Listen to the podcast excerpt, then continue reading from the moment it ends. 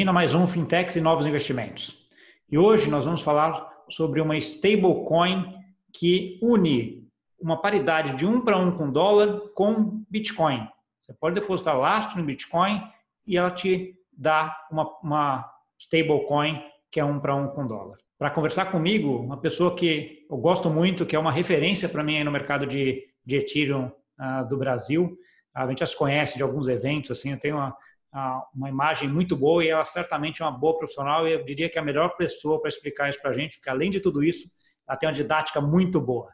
É, eu estou aqui hoje com a Solange Gueiros, que é Developer Advocate da IOV Labs. Tudo bom, Solange? Tudo bem, Gustavo. Muito Tudo bom. ótimo. É, deixa eu colocar a gente de lado aqui, porque daí a conversa fica mais, mais fácil. Uh, vamos falar hoje, então, sobre Money on Chain né, que é essa stablecoin aí, que é um para um com, com dólar e que tem uma estrutura ah, interessante. Ah, explica para a gente aqui o que, que é essa Money on Chain, como é que ela funciona? Bom, a Money on Chain é uma empresa que está baseada em Buenos Aires. Eu até conheço eles desde pelo menos 2018, uh, final de 2018 na, na LabitConf. Eu conversei bastante com o pessoal, o projeto já estava em andamento. E desde essa época eu sou bem curiosa até por esse projeto. Uma das coisas interessantes do que é a Money on Chain é que ela é uma, um conjunto de tokens. E quando a gente pensa num deles isoladamente, não faz tanto sentido assim. Mas quando você pensa no conjunto dos três, porque eles praticamente se retroalimentam, aí sim uh, faz sentido o projeto deles. Eu acho um projeto muito legal.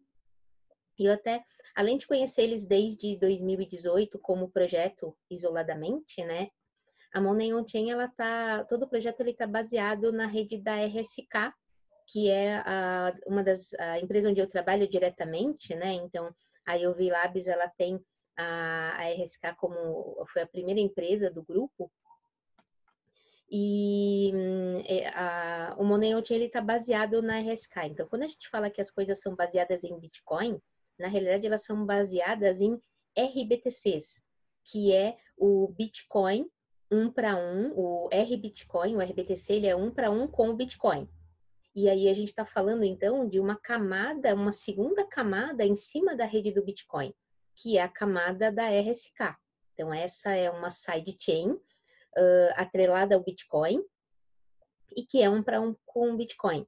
Então, como sidechain, ela tem uma coisa muito interessante que eu vejo até em relação às outras, que os mineradores do Bitcoin, eles mineram também os blocos, ou seja, eles validam os blocos da sidechain. Com o mesmo equipamento, tudo igual, é só eles rodarem, colocarem um programa mais para rodar. Então, tem o programa que faz a validação do Bitcoin, tem o programa que faz a validação do, da RSK. Esses programas rodam na mesma máquina, igualzinho, o minerador ganha dos dois lados, então, tem muito minerador de Bitcoin que está fazendo isso. E aí, a, a gente tem, então, uma segurança muito grande de que realmente o RBTC é um para um com Bitcoin, e por isso que é super normal a gente falar direto de que isso está baseado em Bitcoin. Mas você tem que pensar que, assim, o Bitcoin em si, ele não tem nenhuma estrutura para smart contract ou nenhuma estrutura para automatizar as coisas. Então, qualquer empresa que diz que faça uma stablecoin com Bitcoin ou qualquer outra estrutura em cima, ela está em cima de uma sidechain, não dá para ser diretamente no Bitcoin. Entendi, entendi. Então você tem que jogar uma camada, camada acima. E aí vem, aí vem a primeira pergunta que eu fico assim: por que, que alguém que tem Bitcoin hoje depositaria ou transformaria esse Bitcoin nesse token dessa sidechain da RSK que você comentou? É, então, então a Money on Chain, ela começa, então, ela tem três atores, que é o que a gente chama o cara que quer o DOC, que é o dólar on chain, e o dólar on chain ele é um para um com o dólar. Aí tem o segundo ator, que para falar a verdade, para mim esse é o primeiro ator, porque sem ele o sistema não existe, que é o cara que quer é, o BIPRO, que seria o Bitcoin Pro. Então, o cara que quer o BIPRO é um cara que gosta muito de Bitcoin, que acredita no Bitcoin, que ele quer guardar todos os Bitcoins dele, mas ele quer colocar o Bitcoin numa plataforma que renda mais Bitcoins para ele. Então, esse é o primeiro ator do sistema, é esse cara que alimenta o sistema. Então, quando tem é, BPRO no sistema, é possível aí que sejam emitidos os uh, dólares on-chains. Então, existem todo um cálculo de qual é a porcentagem que pode ser emitido de acordo com a quantidade de BIPROS que tem o sistema. Então, o processo inteiro é, uma pessoa tem Bitcoin, ela vai transformar esse Bitcoin em RBTC e com RBTC ela vai comprar BIPRO. E aí ela começa a ganhar em cima disso. O terceiro ator do e sistema... o RBTC, só, só para acompanhar, esse RBTC para o BIPRO é um para um, é tudo Bitcoin, é tudo um Bitcoin para um Bitcoin para um Bitcoin ou não? Hum, não. É, o, o, o, Bitcoin para o RBTC, sim, é um para um. O, o BIPRO, ele tem um valor próprio. Então, quando ele começou, ele começou um para com Bitcoin, mas o valor dele, ele aumenta, ou pode diminuir também que seja, de acordo com a, o que ele ganha ou perde em relação aos outros dois atores do sistema. Porque ele é o cara que põe o dinheiro no sistema. E aí que entra o terceiro ator, que o terceiro ator, ele é aquele cara que é, também quer ganhar mais, ele acredita no Bitcoin, mas ele é um cara mais arriscado. Então, ele aceita correr um risco maior. E aí a gente tem a, esse terceiro ator, ele chama de BTCX, BTCX, que ele faz alavancagem. Então, ele tem alavancagem duas vezes. Então, para explicar melhor cada ator, então como é que o sistema começa? O sistema começa com as pessoas colocando, comprando Bipros. Quando isso começou no sistema, ele começou com um para um com Bitcoin, e aí eu vou até falar de um exemplo, um vídeo deles que é, a gente pode explicar até mais detalhadamente o que está no vídeo, que eles falam dos três atores. Então, a gente tem a Alice, que ela é holder de Bitcoin, ela adora Bitcoin, mas ela quer ganhar mais. E no vídeo, ela pega, então, uh, 19 Bitcoins e transforma em Bitcoins Pros. Então, 19 não, 14. Então, ela pega esses 14 e agora ela tem, foi um para um nesse momento inicial, então ela tem 14 Bitcoins Pros. A partir do momento que tem Bitcoin Pro no sistema, que o sistema já tem então colateral em cima, uma outra pessoa pode comprar é, dólares. Então aí a gente fala do Bob, por exemplo, que era um cara que ele tinha Bitcoin, mas ele é um cara muito conservador e ele tem medo do Bitcoin cair. Ou ele precisa de dólar para enviar para fazer uma remessa para o exterior, ou como qualquer outra stablecoin. Ele precisa de uma stablecoin que não passe pelo sistema tradicional financeiro. Tem que ser é, tudo no mundo cripto. Então, ele resolve que ele tem lá os três bitcoins dele. Imagina que um bitcoin vale 10 mil dólares e ele vai transformar então em 30 mil dólares. E pronto, ele está feliz porque ele não está mais sofrendo a volatilidade do Bitcoin e ele tem a garantia do sistema de que ele tem os 30 mil dólares dele lá dentro. Se, aí vamos falar só desse pedaço, depois a gente entra no terceiro é, ator. É, até porque já, já gerou uma dúvida para mim aqui, que é o seguinte, é, não dá para ser um para um, né? Só deve, deve ter alguma proporção aí. Por exemplo, vou pegar o exemplo que, a gente, que eu conheço mais, que é o DAI, por exemplo. O DAI é 150% de colateral para cada 150 dólares equivalentes que deposita lá em Ethereum, que é a maioria para 100 dólares emitido. Como é que é essa proporção dentro do Money on Chain? Então, no on Chain, essa proporção ela varia, ela é recalculada. Eu não sei exatamente de quanto em quanto tempo que é recalculada. Eu acho que é a cada liquidação dele, se eu não me engano. Mas ontem a, a proporção, eu, tava, eu perguntei para um dos donos isso, a proporção era 4,8. Então, quer dizer, para eu conseguir emitir um dólar, eu tenho que ter o equivalente a 4,8 vezes esse valor em dólar na plataforma. Caramba, então é uma então, é... sobrecolateralização enorme, então. É, é bem grande. E, e, mas o interessante é que assim, o cara que quer, é, que tem o Bitcoin dele, que quer transformar em dólar, não é ele que, que paga essa uh, sobrecolateralização. Quem está pagando é o cara do, Bit, do Bitcoin Pro, do B Pro, porque é ele que mantém mais dinheiro parado no sistema para isso. Tá, então vamos lá para o Bitcoin Pro, então, pegar essa perninha aqui, explica como é, como é, que, ela, como é que ela funciona. É, então, o cara que tem Bitcoin Pro, ele tem Bitcoin Pro porque ele quer ganhar em cima disso. O que, que ele ganha? Ele vai ganhar as FIIs, então uma parte das FIIs, cada vez que alguém compra uh, ou faz qualquer transformação no, no sistema, tem uma FII de 0,1%. Então, uma parte dessas FIIs, 20% de todas as FIIs do sistema vão para o pessoal que tem BPRO. Além disso, o, quem tem BPRO ele ganha muito do terceiro ator do sistema, que é o cara do BTCX.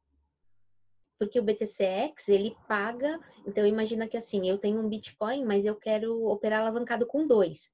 Quem é que está me dando essa garantia do outro Bitcoin? É o pessoal do, do BTC uh, ah, Pro mais o pessoal de DOC, ou seja, o que já existe, no fundo é o pessoal do BTC Pro, diretamente. Então, o pessoal é, do BTCX, eles pagam como se fosse um aluguel desse Bitcoin extra para o BTC Pro. Então, o BTC Pro, ele, ele vai aumentando. Entendi. Então, assim, quem tem BTC Pro, você deposita, lá, um Bitcoin lá de, de BTC Pro que você tem, você, você tá, você pode, você empresta isso para alguém que te paga um aluguel aí sobre esse empréstimo e você também ganha um pedaço da FII de transação que foi feita aí nesse, nesse empréstimo. Né? Então, esse é o incentivo de você criar BTC Pro, certo? Exato. E dessa forma, é, quando esse sistema ele começa a funcionar, o valor do Bitcoin Pro não é mais um para um com Bitcoin. Ele até fica parecido, mas ele começa a aumentar, porque ele ganha as FIIs das outras coisas. Por conta dos FIIs, por conta da taxa de aluguel e tudo que você está recebendo. Sim, entendo. Agora, por um outro lado, quem está com esse Bitcoin Pro, como ele vai ser alugado para um terceiro, ele tem um risco muito grande. Como é que você garante que esse terceiro vai devolver esse, esse Bitcoin Pro ou esse Bitcoin, no final das contas, que é o que está lá? É, o BTCX, ele tem o valor dele também. E o que vai acontecer no, no momento, por exemplo, de crise, uh, depois a gente pode falar até bastante, eu, eu, eu, perguntei muito sobre a questão do que aconteceu lá no dia, em março, né, no dia 12 de meados de março, março, né, que foi aquela queda grande. É, quem tinha realmente o BTCX, o BTCX virou zero, né, então foi liquidado, ele perdeu o que ele investiu nisso. Mas para o pessoal do BTC Pro e do DOC, nada mudou. O pessoal do DOC até poderia, por exemplo, ah, então lembra o Bob que tinha lá os 30 mil dólares dele? Legal, caiu para metade, agora eu posso comprar seis, seis BTCs? Ou seis BTCs Pros? Sim, vai ele, vai comprar, ele vai comprar BTC mais barato, né? E como ele tem uma sobrecolateralização enorme, né, de quase cinco vezes o que você estava comentando hoje, ah, assim, que cair muito, ou mesmo cair, é um absurdo, absurdo que teria que cair para que esse colateral não, não, suportasse o DOC, né, do outro lado. É, mas eu fiquei, eu fiquei curioso, é uma coisa que não, não encaixou um pouco para mim, uh, só é nesse terceiro token, que é o X, como é que é o nome dele? É BTCX. BTCX. Nesse BTCX, então assim, você, quem está pegando esse BTCX, ele, ele é criado à medida que você tem BTC Pro, certo? Uhum. E para quem está comprando isso daqui, ele está comprando como? Como é que como é que eu, se eu quiser me alavancar, eu quiser tomar empréstimo em Bitcoin, né, comprar esse BTCX, como é que eu faço essa operação? Como é que funciona? É, todas as operações são feitas na plataforma de, da Money on Chain e na plataforma você vai ter então quatro um, moedas, vai para você poder trocar. Você tem RBTC, você tem é, Dollar on Chain, BTC Pro e BTCX. Aí você vai na plataforma, depois se quiser eu mostro até a da testnet, que eu tô com ela aberta aqui. Você vai na plataforma e escolhe o que, que você quer trocar de um para o outro. Aí essa troca acontece, você vai ter essa FII de 0,1% que eu comentei. Só que uma coisa que eu, que eu falei agora há pouco, né? Então, por exemplo, o cara do dólar, eh, o Bob, ele poderia eh, comprar o dobro dele uh, em, de volta no BTC Pro, alguma coisa assim, ou voltar para o RBTC direto? Não, não exatamente porque a quantidade é, que tem no sistema, ela também é calculada. Então, a quantidade, dada a quantidade de BIPRO que tem no sistema, podem ser emitidos tantos DOCs ou tantos BTCX. Então, às vezes, você mesmo tendo muito de um, você não vai conseguir trocar para o outro pela queda grande, porque não há a disponibilidade para você poder comprar mais daquele, porque numa queda gigante do sistema, com certeza a disponibilidade de você comprar mais por exemplo, do BTCX que baixou, você não vai conseguir comprar. Entendi. Então, assim, o que dá base tanto para o BTCX quanto para o DOC é o PRO. A quantidade de Exato. PRO que você vai ter lá, que no final das contas é associada à quantidade de Bitcoin que você vai ter depositado, né? Então, assim, ele serve de laço para os dois. Exatamente. Então, por isso, esse, esse sobrecolateral gigante, porque ah, esse BTC Pro não está garantido só um para um do dólar do lado de cada DOC, ele também garante o, o BTCX. Uhum. O, BTCX, você falou que é, uma, é, é um alavancado né, em relação ao, ao Bitcoin. Como é, como, é, como é que é esse token? Como é que ele funciona? Como é que é a rentabilidade dele? Como é que é a trajetória dele? É, a questão é que ele, te, ele dobra a sua rentabilidade, seja para qual lado for. Então, imagina que se você tem então um, um BTC Pro e o Bitcoin subiu 10%, você não ganhou 10%, você ganhou 20%. Da mesma forma, se o Bitcoin caiu 10%, você não perdeu 10%, você perdeu 20% em relação ao que tem ali. Entendi. Se o Bitcoin cair 50%, foi a zero. Entendi. Que foi o que aconteceu dia 12. E aí você teria incentivo a comprá-lo. Se você acha que vai subir, você tem incentivo a comprá-lo, porque com menos dinheiro você ganha uma rentabilidade maior, porque você está alavancado, você está duas vezes, nesse caso, a, a, rentabilidade do, do Bitcoin e para baixo tem a parte que a gente nunca fala, mas que também é igual, né? Então, assim, é. gente estava falando, você cair também, se você errar, a situação é ruim. Então, assim, só pensando, eu gosto de pensar isso aqui em termos de incentivos, né? Então, assim, uhum. a, o incentivo para quem quer comprar o DOC é para ele ter lá uma stablecoin em dólar que tem lá a, uma garantia em Bitcoin. O incentivo para você colocar o Bitcoin lá dentro desse sistema é você criar um BTC Pro que vai ganhar rentabilidade ah, seja dos FIIs, seja da, da alavancagem do, do X que está do outro lado. Uhum. A, o incentivo para quem vai comprar um X é com menos dinheiro você ganha uma rentabilidade, você está mais exposto ao, ao, Bitcoin do que estaria em comprar Bitcoin. Tá certo? É, é tá certo esse meu raciocínio, só? Melhor raciocínio possível, perfeito, adorei. Ótimo. Não, é bom, porque é assim, é legal porque ficou bem, bem claro para mim, porque acho que tudo isso tem, depende de, de incentivos, né? Então, acho que você tem que ter todos os incentivos alinhados para que o negócio ah, funcione direito, né? Eu queria que você falasse um pouquinho, você já começou um pouco a falar aí a história um pouco da, da Money on Chain, né? Que é lá de, aqui da, de Buenos Aires e tal. Como é que é a história dele? Quanto você já tem hoje emitido? Quanto tempo já já está isso aí? Já teve algum caso aí de problemas aí no passado? Como é que vem a historinha deles aí nesse tempo? Olha, eu confesso que eu não olhei a quantidade de emitidos, mas o que eu estava vendo, uh, eles têm uma parte de simulação feita desde o início do Bitcoin. Isso, isso é até depois eu passo para você que está é, no blog deles. Uh, e essa simulação ela está junto com exatamente o que eles fizeram depois do, do da famosa Quinta-feira Negra, né, que foi lá dia 12 de março. E todo mundo curioso, né? Mas e aí, o que aconteceu? Tal, como é que tá? Como é que ficou o sistema? O sistema sobreviveu? E eles fizeram um estudo para mostrar que desde o início esse modelo que assim as coisas se retroalimentam, né, no fundo. É, é o Bipro que cuida dos outros dois, mas os outros dois também precisam existir no sistema para o Bipro é, ganhar mais e ter incentivo para continuar no sistema. Então, tem uma retroalimentação ali. E essa simulação que eles fizeram desde o início aí, praticamente da história do Bitcoin, mostra que em nenhum momento eles, uh, eles perderiam em termos da, da, forma como eles estavam colocando o colateral, em nenhum momento teria um crash como praticamente teve no DAI, né? Uh, por outro lado, e, e, além dessa simulação, eles fizeram uns gráficos, tem uma parte real do que aconteceu exatamente naquela semana do dia 12. E mostra que mesmo com a queda de 50%, eles estavam, assim, chegou, nem chegou no limite, eles estavam bem ali, não deu problema. Ah, o que eu comentei é que nesse dia, com certeza, todo mundo que tinha o X foi liquidado, então ficou sem nada. Então, se você investir um Bitcoin no X, perdeu, já era, não, não tem o que falar. É, mas porque a queda, se não me engano, acho que foi de acho que 30%, não foi? Só, né? Eu não lembro exatamente. Não, se você olhar na, uh, entre o dia 11 e o dia 13, uh, ah, ele chegou, o Bitcoin chegou a dar um, um cabelinho lá embaixo, né? Uh, de para 9, de 9 para 4, 9 e pouco para 4. É, de quase um pouco mais de 50%. É, e aí você está alavancado duas vezes, 50% virou 100, aí virou zero, né? É, isso aconteceu mesmo.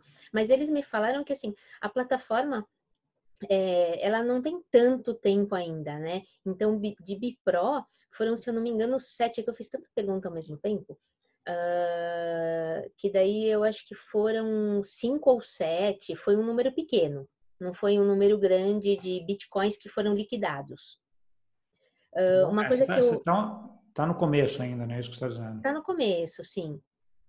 Tá. É, era até uma coisa... Assim, mesmo não só eles estão no começo, né? A gente pode. A própria RSK, que está há muito tempo no mercado, a quantidade de RBTCs que existem, que estão emitidos, ela ainda não é tão grande assim. Eu estava essa semana, então, assistindo a Consensus Online lá de Nova York, mas que agora a gente está aqui, né? Que ela é online. É, o pessoal da, da Blockstream, do Adam Beck, eles têm a Liquid, que é uma coisa parecida. A quantidade, eles têm, se eu não me engano, ah, eu não tenho os números todos de cabeça, mas eram mais de 2 mil uh, bitcoins na Liquid, era um número muito maior uh, do que o que a gente tinha. Estou falando número, mas não é o número correto.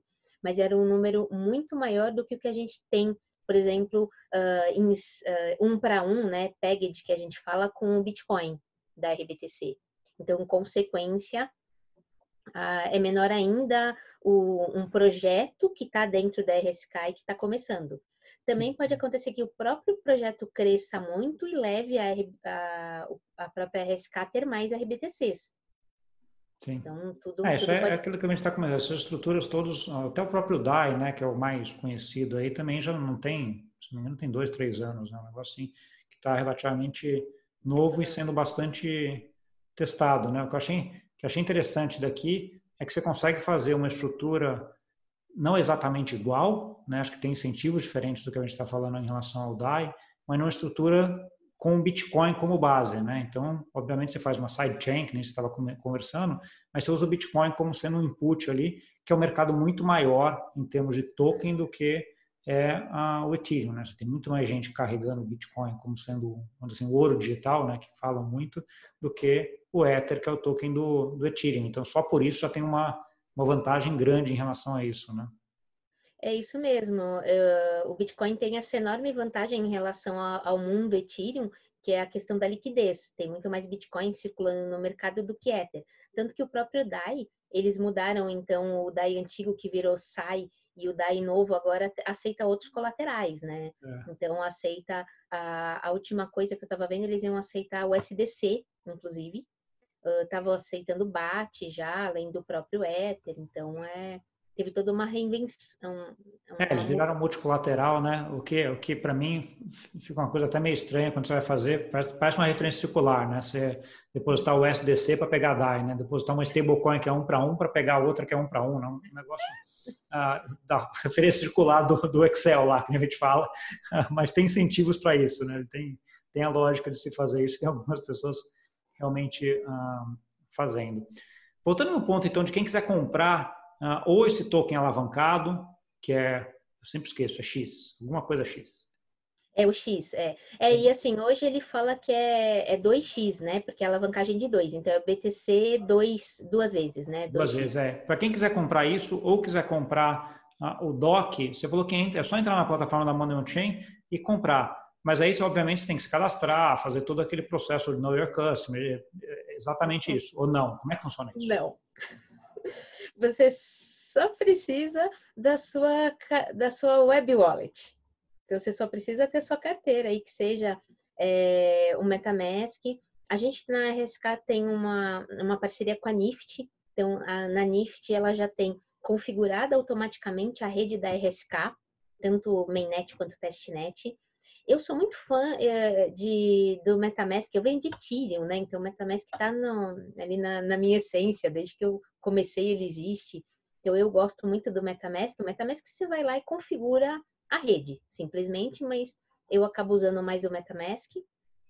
Tenho minhas redes lá configuradas e é simplesmente quando você entra na plataforma, a plataforma vai te falar, é, a plataforma detecta se você tem a, a carteira uh, instalada e se você está com a rede correta selecionada. Porque se você selecionar a rede do Ethereum, a plataforma vai te falar, olha, gente, não, não consigo te conectar, não faço login com você. Mas se você está na rede correta, a plataforma detecta e o login é você assinar uma mensagem da plataforma. Então, simplesmente você faz uma transação assinando uma mensagem para mostrar que você é você mesmo, é o dono daquela carteira, e pronto. A partir desse momento, a carteira consegue enxergar uh, os seus RBTCs que estão, aliás, a plataforma consegue enxergar os RBTCs que estão na sua carteira. E aí você vê sua quantidade de RBTCs disponíveis, você vê o que, que você pode comprar de qualquer um dos três e compra o que você quiser. Entendi. Então, você simplesmente tem que ter uma carteira e aí você compra via Bitcoin, provavelmente, né? Que é a moeda que você entraria ali. É, uma outra forma, você na plataforma você vai ter que comprar com RBTC, então você tem que fazer a, a transformação Bitcoin RBTC, que isso você faz muito facilmente aí no mercado, tem muitas exchanges que fazem. Uh, uma outra forma de você comprar direto é pela CoinSwitch. Então a CoinSwitch é uma, um agregador aí de, de exchanges onde você uh, já consegue comprar direto qualquer um deles, o, o DOC, a, o próprio RBTC, qualquer coisa você vai comprar praticamente com qualquer coisa. Então, ela facilita também. Mas depois você quiser ver o que você tem, quanto vale, o que está acontecendo com cada um dos três é, meninos, você tem que daí entrar na plataforma da Money on Chain. Mas você pode comprar na CoinSwitch e depois entrar na plataforma para ver. Para ver como é que tá. Não, entendi, entendi, tá claro. É um processo, entendi. Interessante isso daí. Bem legal. É, olhando um pouco, a gente está chegando agora um pouco no, no, final aqui já. Eu queria que você colocasse um pouco de como é que você está vendo esse, esse projeto e alguns projetos parecidos no mercado e como é que você vê o desenvolvimento disso para frente, Sol? Olha, eu vejo primeiro uh, a questão de. Eu gosto muito desse projeto. Uh, e até muitas pessoas me questionam, nossa, mas você é super famosa, conhecida como desenvolvedora Ethereum, o que, que você está fazendo na RSK que está baseada em Bitcoin? E eu costumo falar que a minha vida não mudou nada, porque eu estou exatamente numa plataforma que eu uso as mesmas coisas que eu já usava no Ethereum, e eu acho que são sabores diferentes, é a mesma coisa de quem gosta de chocolate quem gosta de baunilha. Então, é quem acredita no Bitcoin, quem acredita no Ethereum e quem acredita nos dois que, e por aí vai. É, em relação a outros projetos que eu vejo no mercado, é, existe uma grande tentativa, e são grandes as tentativas, para terem é, stablecoins ou terem tokens que é, estejam atrelados ao Bitcoin e não ao Ethereum. A gente já comentou por quê. Liquidez é, é uma das grandes coisas. Um dos projetos que eu comentei é o Liquid da Blockstream. A Blockstream é do Adam Beck, que é um dos precursores aí de toda essa história, que criou o Hashcash, Proof of Work. Uh, é um projeto interessante também, é um tipo de sidechain também que dá para ter token, chama Liquid Protocol. Outro é o, coincidentemente, há duas noites atrás, antes de dormir, eu vi uma notícia interessante que era do w, WBTC e, e que uma única transação é, criou mais de, de todos, de toda a quantidade de, uh, de Bitcoin que já está travado na, na Lightning Network, por exemplo. Isso foi uma única transação. Só que esse WBTC, ele funciona no Ethereum, então ele é um token Ethereum, que existe toda, então, um, uma forma diferente de se calcular, que você, a partir de Ethereum, você tem um token que diz que vale um Bitcoin. E além do WBTC, que é o Rapid Bitcoin que a gente fala, ah, eu até achei aqui, ó, que essa, que hoje em dia já tem o equivalente a 2.300 bitcoins travados nesse WBTC. É bastante. E, e, um que eu conheci que está sendo lançado até esses meses, agora eles estão em fase de lançamento, é, foi apresentado em Denver agora, no, no It Denver, chama TBTC, uh, e o TBTC, ele também ele tem uma outra federação, uma outra forma, mas ele também é um token baseado na rede Ethereum. Então, tem esses. Mas é para que, assim, os tokens baseados na rede Ethereum, eles estão sujeitos à, à rede Ethereum, a tudo que pode acontecer com ela, tanto em termos de escalabilidade, quanto em termos de liquidez, quanto em termos até de confiança. É, já o caso do, do RBTC e o caso da, do próprio Liquid Protocol, eles estão baseados na rede do Bitcoin. E aí, de novo, vai o que cada um acredita, onde cada um quer deixar uh, estacionado o seu, o seu patrimônio. É, deixa eu até aproveitar, aproveitar que a gente está tá entrando nesse ponto, que acho que é um ponto interessante. Assim, você conhece muito da rede Ethereum e da rede Bitcoin até, por estar trabalhando com isso agora. É, como é que você vê a interoperabilidade dessas duas, dessas duas redes? Eu já vi alguns projetos que tentam exatamente, que é um pouco o que você está falando, conectar uma com a outra em ponto. Como é que você vê isso se desenvolvendo para frente? Você acha que é, é possível a gente ter uma rede, uma conexão muito bem feita entre, entre os dois e projetos que funcionem nos dois? Eu acho, eu acho sim. A própria RSK está fazendo uma bridge entre a, então, o RBTC e o Ethereum, porque já tem toda a estrutura por trás, então essa bridge já está em funcionamento também. Uh, ela é recente, mas já está funcionando. E eu já vi alguns outros projetos que eu não recordo o nome agora, mas já vi mais gente falando aí nos eventos sobre esse tipo de bridge.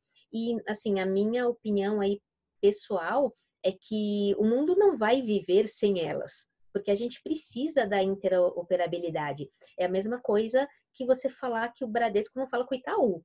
Assim, no mundo cripto, o Bitcoin vai ter que falar com o Ethereum, vai ter que ter são os maiores, eles vão precisar se comunicar. E, obviamente, tem muita gente estudando e preparando formas para que essa comunicação aconteça. Pô, legal, Sol. Ah, acho que adorei. Acho que você traz aqui um conhecimento muito bom e de uma forma bastante didática, né? Acho que isso é, isso é bem legal. Não é só ter conhecimento, é conseguir passar isso para todo mundo de uma forma bem didática. Muito obrigado e queria que você desse uma mensagenzinha final aí para quem está nos ouvindo. Bom, pessoal, é, eu vejo que assim estamos aqui no, nesse mundo cripto. Eu acredito muito que a gente não vai viver sem Bitcoin, não vai viver sem Ethereum. Uh, no futuro, a gente não vai viver sem blockchain. O blockchain faz parte, ele está cada vez mais fazendo parte da nossa vida. E eu sempre falo que é, o blockchain ele vai ser o que hoje é a internet. Hoje a gente usa a internet o tempo inteiro, ainda mais agora na pandemia, né? E nem percebe que está usando. Vai acontecer isso com blockchain e também, uh, em consequência, com Bitcoin e com Ethereum. É isso que eu penso. Tá bom. Obrigadão, Sol.